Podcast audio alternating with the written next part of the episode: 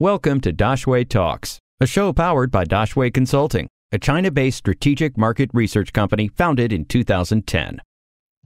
Okay, so my name is Max Peiro. I'm obviously not Chinese, I'm from Barcelona, but I've been living 12 years uh, in Shanghai, and I am the CEO of Rehab. Uh, at Rehab, basically, we are problem solvers. We work with uh, large corporations here in China to help them uh, identify business challenge and match them with proven startups that can solve these problems. Can you explain why the brands are now either beefing up their in-house tech capability or looking for external collaborations? Can you give some examples? Okay, I think the good thing is that now brands realize that they need to innovate to stay ahead in this fast changing hyper competitive environment so this is the good point and i would say that this is the why they are beefing up these uh, in-house capabilities and they are at the same time looking for external cooperations uh, and i think also that it's a normal reaction when you want to solve a problem to try to do it in-house right um, I think that in some areas this makes a lot of sense. You need to have full ownership of the capabilities, for example, when it comes to data, or at least core data capabilities. But at the same time, uh, I believe that some brands tend to underestimate the, the difficulties to build a solid in house team and especially to attract talent. Okay, when we're talking about building in house capabilities, we're talking about hiring software engineers. We're talking about uh, hiring uh, data scientists, data engineers. Uh, these are uh, among the hottest uh, jobs right now uh, in the world, right? So it's not that easy to recruit the best talent to join these brands.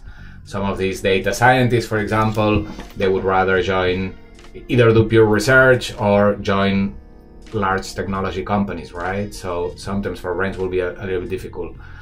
and at the same time, it's not easy to develop uh, core capabilities when it comes to technology and when it comes to data, right? So at the end of the day, uh, I think that a lot of these brands will spend or will allocate a lot of resources building these in-house capabilities and not always will deliver what they expect.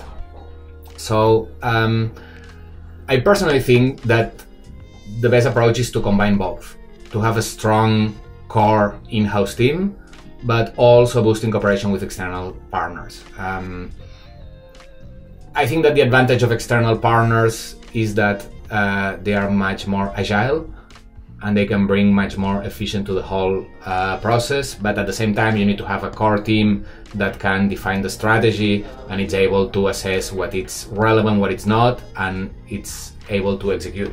And, and I think that another of the problems is um, they will need to align internally different business units to deliver this innovation, right? This is a very important point. And actually, this combination of strong in-house team, uh, external partners, external cooperation is that it's it's uh, what we promote at Rehab, right? At the end of the day, uh, we are problem solvers, right? Corporates, brands, they come to us with specific business challenges that they already identify that they want to address and then what we do is we leverage our expertise, we leverage our network to find the most suitable, proven startups that can address these challenges. So it's up to them to assess them further, to test them, see if they work or not for a spe- specific environment, and then implement it at scale. So I think that this combination of in-house capabilities, being able to align the different business units, being able to identify what are the most uh, urgent challenge that they need to address and then leveraging external players to solve that problem is the best combination to, to drive innovation in a way that it's agile and it's efficient. And at the end of the day, that has an impact on your top line and your bottom line. Um, and another interesting trend that we are starting to see, uh, it's not only cooperation with external players and startups being the, the most obvious example, but corporations acquiring startups, right? Uh, more than corporation, I would say brands. Uh, we see a recent example of uh, at global level, uh, McDonald's acquiring Dynamic Yield, right? This was this was uh, a huge event because it was a large acquisition and, and, and, and the integration of a pure tech startup into a company like McDonald's. Uh, I think that that um, was a great example. And also, uh, we see at global level um, some brands acquiring startups to build their R&D teams. And specifically, we've seen it in Israel. For example, Nike acquired um, last year or two years ago a startup from Israel, and then they used the team to set up their R&D center. Alibaba did the same also a few years ago, right? They acquired few startups in, in Israel, and that was the core of their R&D uh, center um, in that country. Any questions? We will find an expert to answer them. Drop your questions in the comments or send us an email, dx at daxueconsulting.com.